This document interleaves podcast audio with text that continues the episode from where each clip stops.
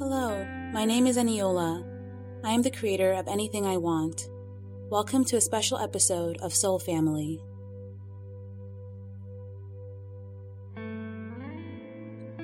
Today I will be reading one of my blog posts for our episode. This is going to be a special episode. It's a bit of a story time, and it's basically about a moment when I was not having the best day. And instead of fighting my emotions, I surrendered myself to the universe, and it turned out in, to be a day that I could not have perceived except if I just allowed.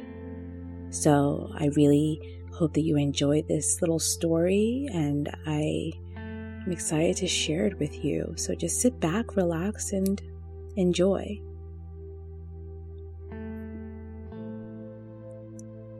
One day, I woke up in a strange mental space.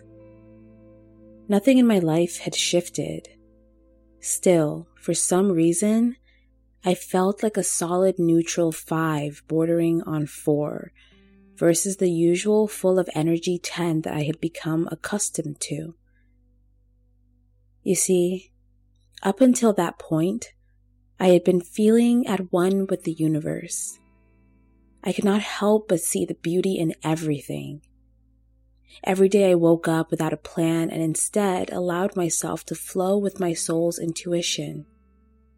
Things were great, and I was both happy and joyful. Usually I'd open my eyes to a new day with a heart full of love, spend time reading a spiritual text, then exercise, meditate, and do whatever work I felt called to. On this day, the happiness high was not there, but I somehow knew my joy was intact. My mind tried to make sense of this feeling to no avail. I kept waiting for the desire to exercise to show up to the lineup of my daily routine, but it was AWOL. After some wide awake but restless tossing and turning, I accepted the fact that I had no desire to exercise and took my morning shower. I resolved to stop trying to make sense of this feeling and instead begin the process of surrender. I was ready to see what lesson this mood had to teach me. Lately, I've been co creating with the universe a new painting that feels like a present from my soul to my personality. I had been feeling a bit blocked from working on it, but on this morning I felt an inexplicable pull towards it. In my silent mood, I sat before it and began creating with an ease I could never force into being. I've never seen myself as a full time anything, even artist, because I don't always feel like painting. I only do things when I feel called to them. After spending two to three hours beautifully, calmly, and intuitively creating with God, I sat for a while again and thought to myself, I still don't feel like doing my usual routine. I don't want to touch my website or look at my email list. But it's a weekday. Whatever. I surrender. I spent some time describing my mood to my roommates, decided I would let my weekday work guilt die, then went back into my room. As I stood in my external sanctuary, I knew what I needed to do next clean and do laundry. My ego was saying, but I don't wanna. But before my observer self knew it, I was cleaning up my painting paraphernalia, taking off my bed sheets, rearranging my dresser, and setting up my laundry for cleaning. Next thing I knew, my room was clean and my foot was out the door. I came back into my body as I was walking to the laundromat. With astonishment, I realized just how much I had completely surrendered myself to the universe. I had surrendered so much that I was on autopilot in the observer's seat as my soul, the one who now calls the shots in my life, told me it was time to take a day off, create, take care of my chores, and heal both my inner and outer home. I decided to make peace with the lessons this neutral mood was here to relay. The rest of my day unfolded magically. A dear friend came over to return a book to me. Actually, ironically, The Surrender Experiment by Michael A. Singer. And we ended up spending hours having deep, fruitful conversations.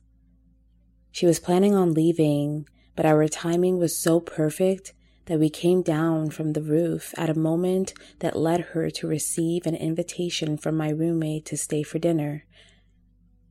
The four of us shared a refreshing meal and even more beautiful moments of vulnerability and connection. My night ended with me spending some one on one time with my inner voice, which led me to the inspiration of creating fashion videos alongside my spiritual anecdotes on Instagram.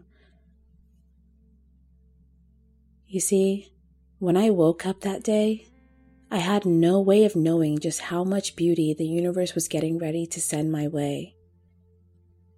I did not know how badly I needed a day like that. But in order to make me aware, my soul turned my mood dial to low. This is a part of what people mean when they say that walking through life with spiritual awareness is not about searching for the highs.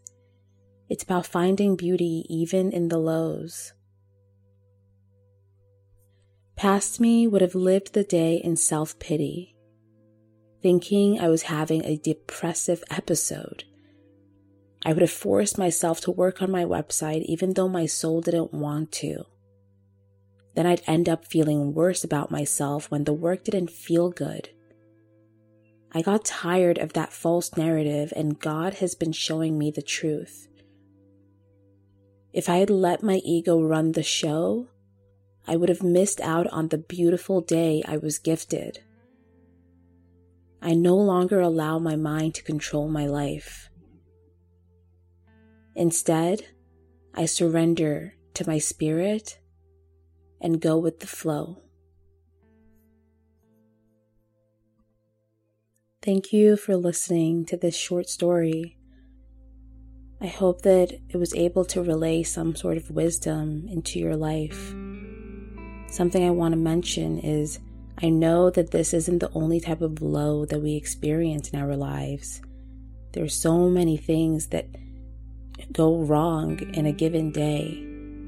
And I've had days like that where things just don't seem to go right. And although it may seem like I have an easy life, to some, this may be like, oh wow, all she needs to worry about is emotions, but I'm dealing with this and that and this. But trust me when I say that there are other things happening in my life that I could be crying over, I could be stressing over.